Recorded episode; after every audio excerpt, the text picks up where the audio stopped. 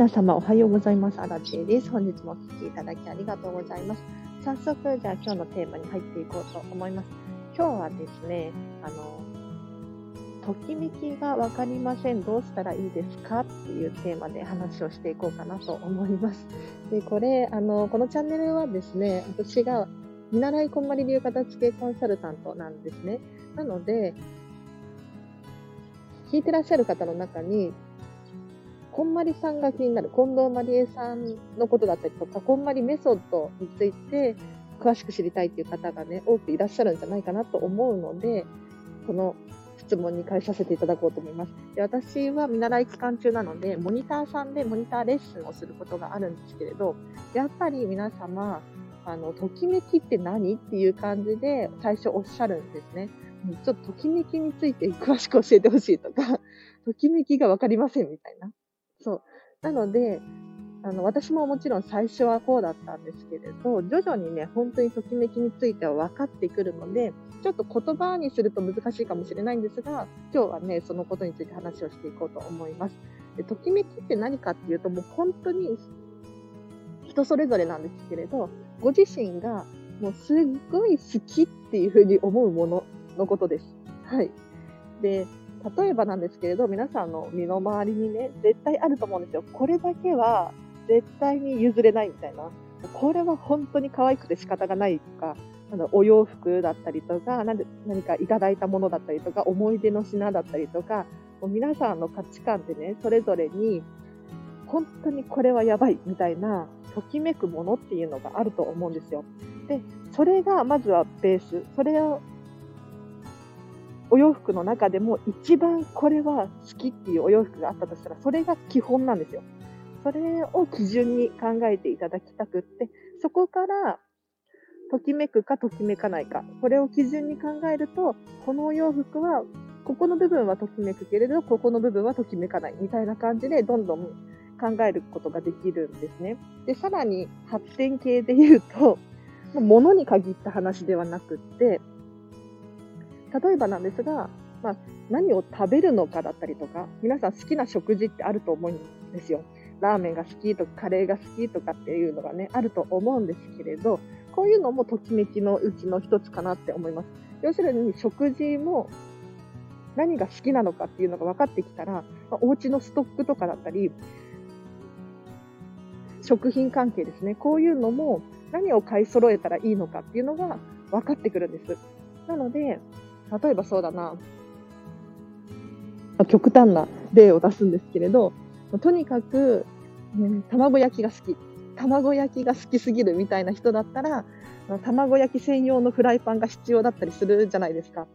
あとはそうだな、なんか丼物を作るのが好きっていうだったら、なんかそれ専用のちっちゃいフライパンみたいなのありますよね。うん、ああいうのを買い揃える必要があったりとかしますよね。なので、何を食べるのが好きなのかっていうのも結構所持品に関係してくるなって思います。で、さらにさらに、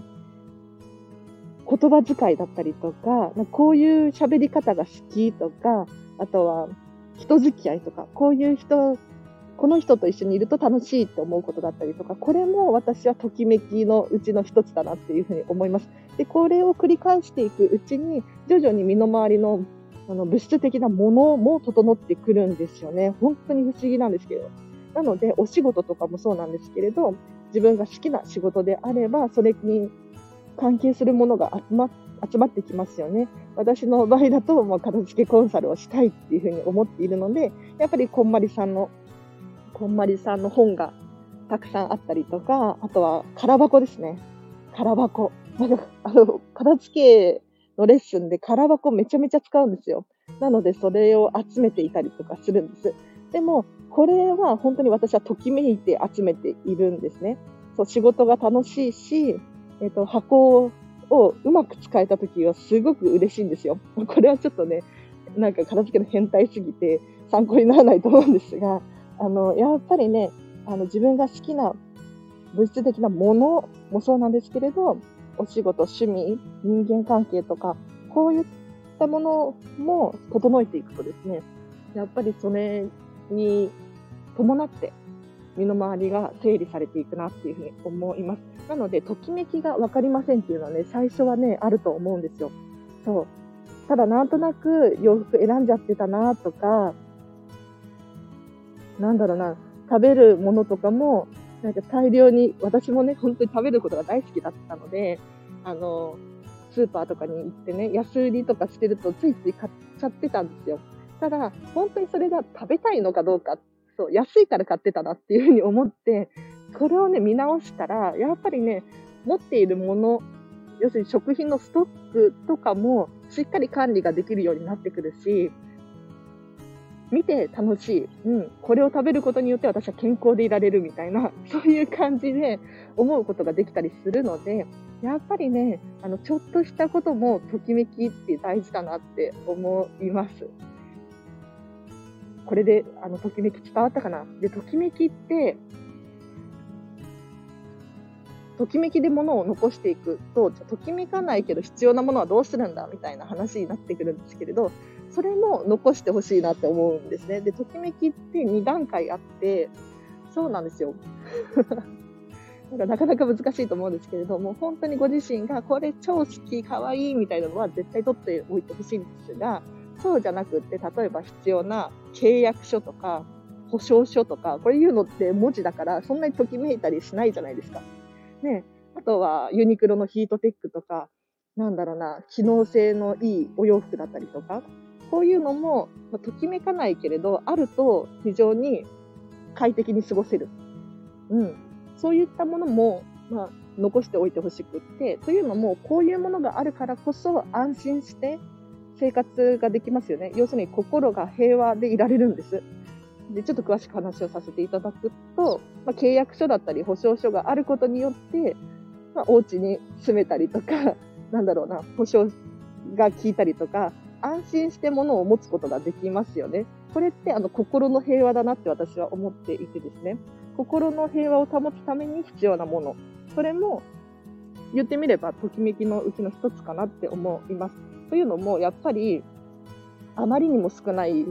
ストックだったりとか、なんだろうな、これがなかったら不安で仕方がないみたいな 状況になってしまったらもうときめきも何もないんですよ。なので、やっぱりこういった心が平和でいられるようなものもきちんと取っておいてほしいなと思います。なので、何でもかんでも、これがときめかないっていうふうに思って手放すっていうのはちょっと危険で、えっと、ときめかないんだけれども、これがあることによって安心して暮らせるなっていうものがあれば、それは取っておいてほしいかなって思います。はい。では、今日はこの辺りにしたいと思います。で、今日の合わせて聞きたいなんですけれど、なぜお片付けをすると人生がときめくのかっていうテーマで、もう昨日なんですけれど、昨日話した回がありますので、ぜひこちらチェックしてみてください。で、こんまりえさんがね、近藤まりえさんが、あの、人生がときめく片付けの魔法とかって本を出していて、片付けによって人生がときめくっていうふうにおっしゃってるじゃないですか。で、これ私最初本当にもう疑っていて、信じていなくって、なんて言うんだろう。ま、お片付けを終えて人生がときめくなら、ラッキーみたいな、そういう感じで捉えていたんですね。で、ちょっとでもいいから、人生がま輝いてほしいなっていうふうに思ってお片付けをした経緯があるんですが、もうこれね、本当びっくりするくらい効果があって、そう、お片付けをしたらこんなに人生ときめくんだっていう、なんて言うんだろう、同じ仕事をしてるし、収入も変わってないし、友達とか人付き合いも同じなのに、変わったことって、ただ部屋が片付いただけ？なのに、本当に人生が輝き始めたんですね。なので、ちょっと、もし気になる方いらっしゃったら、この回ぜひぜひ、あの、リンク貼っておきますので、聞いてみてください。ということで、今日はここまでにします。えっと、お知らせがいくつかあります。LINE で公式アカウントやってます。こちらがね、本当に大変好評で嬉しい限りですね。えっと、私に直接メッセージが送れるようになっていますので、お片付けのお悩みだったりご質問や、私、アラチに聞きたいこと、何でもいいので、ぜひぜひメッセージ送ってください。あと、毎日アラチェからですね、メッセージが届く、届きます。で、今日は、私、食事にはめちゃめちゃ気をつけてるよ、なんていう 話をね、ちょっとね、長文なんですけど、300文字、400文字くらい送らせていただきました。もし気になる方いらっしゃったら、こちらリンク貼っておきますので、お友達申請してください。はい。で、あと、ノートでブログ書いてます。こちらは、もし文章の方が読みやすいよっていう方だったりとか、パパッと復習したいっていう方いらっしゃったら、ぜひこちら合わせてご利用ください。あと、動画とかのね、載せるのに非常に便利で、ツイッター感覚で、ツイッターね、うまく使えてなくって、そう、ツイッター感覚で使っているので、